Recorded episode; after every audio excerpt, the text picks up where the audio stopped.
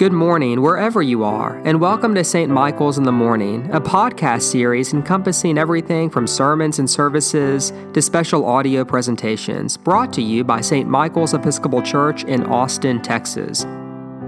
For more information or to make a donation to St. Michael's, please visit www.st-michaels.org.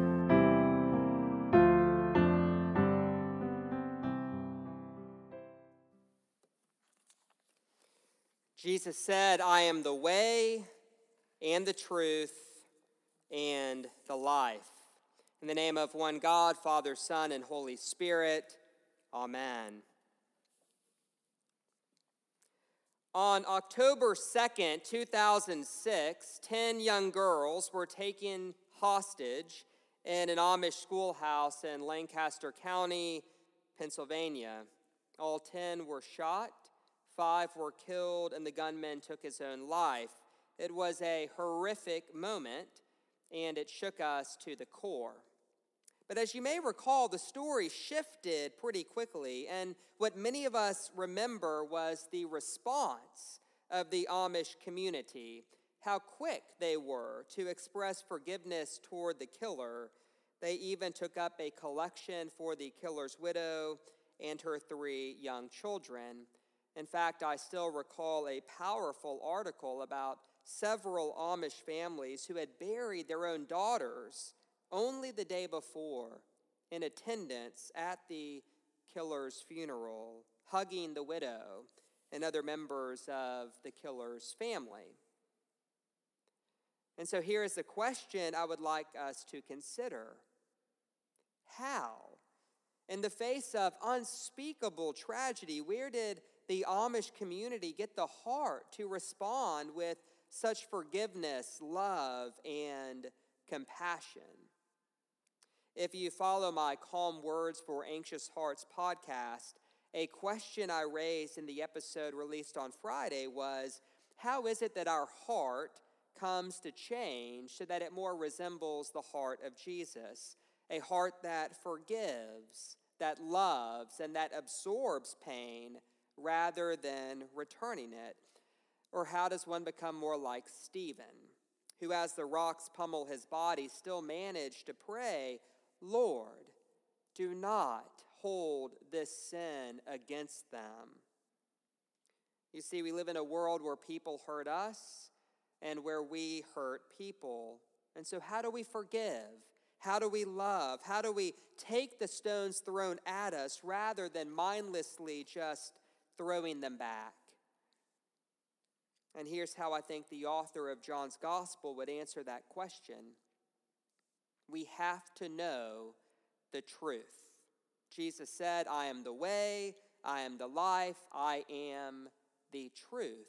To live our life with Jesus' heart, which again is a heart that forgives and that uh, loves and that absorbs pain rather than passing that pain on to other people. It is imperative that we be intimately acquainted with the truth. Now, you may be a little suspicious of people who claim to have the truth. I know that I am, and I always have been. And of course, the consensus of our culture is that we should all be free to figure out for ourselves what is true.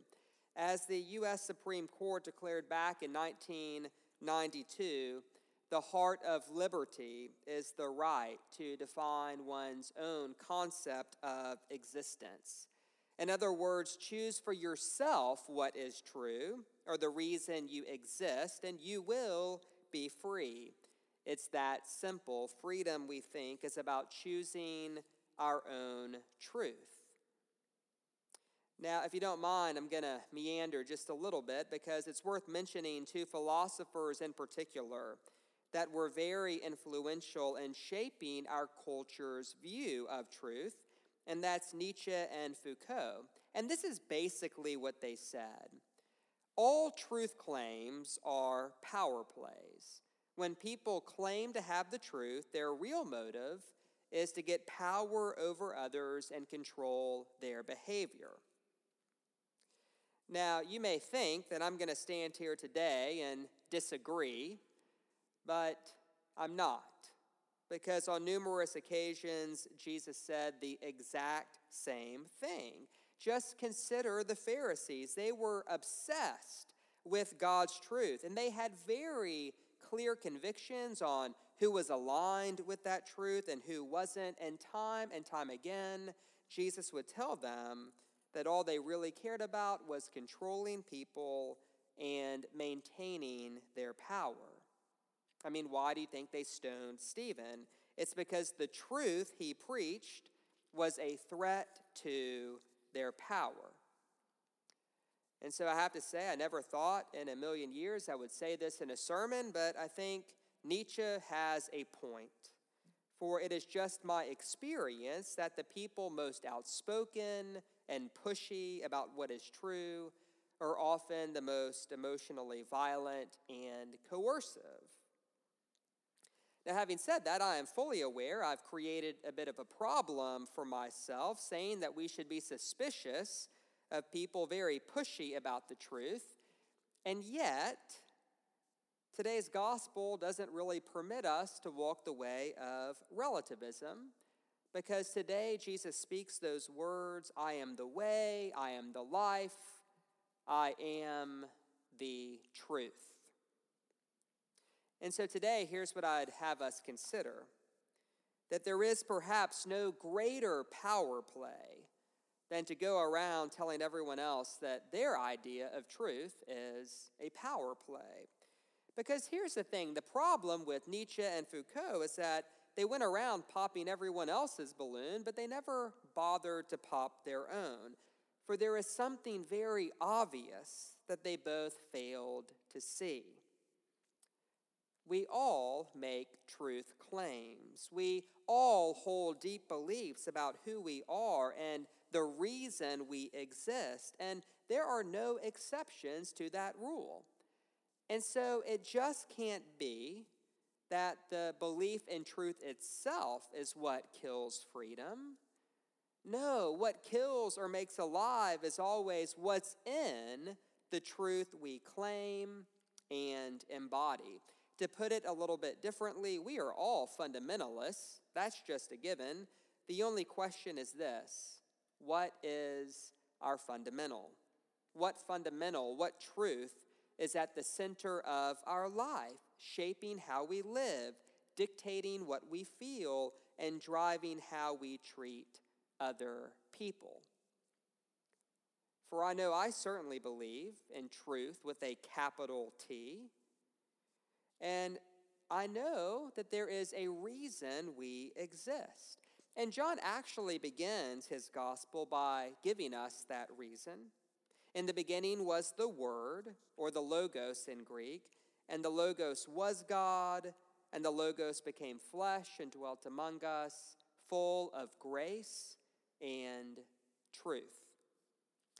Now, this Greek word logos, it's where we get the word logic in other words, John begins his gospel in verse 1 by telling us that there is a reason we exist, a logic behind our life, a truth with a capital T that each one of us was made for. But then he makes this wonderful twist by saying something different and surprising and something that would have no doubt been shocking to those who first heard this gospel proclaimed namely, that absolute truth isn't a philosophy or a principle or an abstraction. It's not even a creed or a set of commandments, but rather that it is a person, a person who embodied the fullness of God Himself and yet was still fully human, and a person whose commitment to truth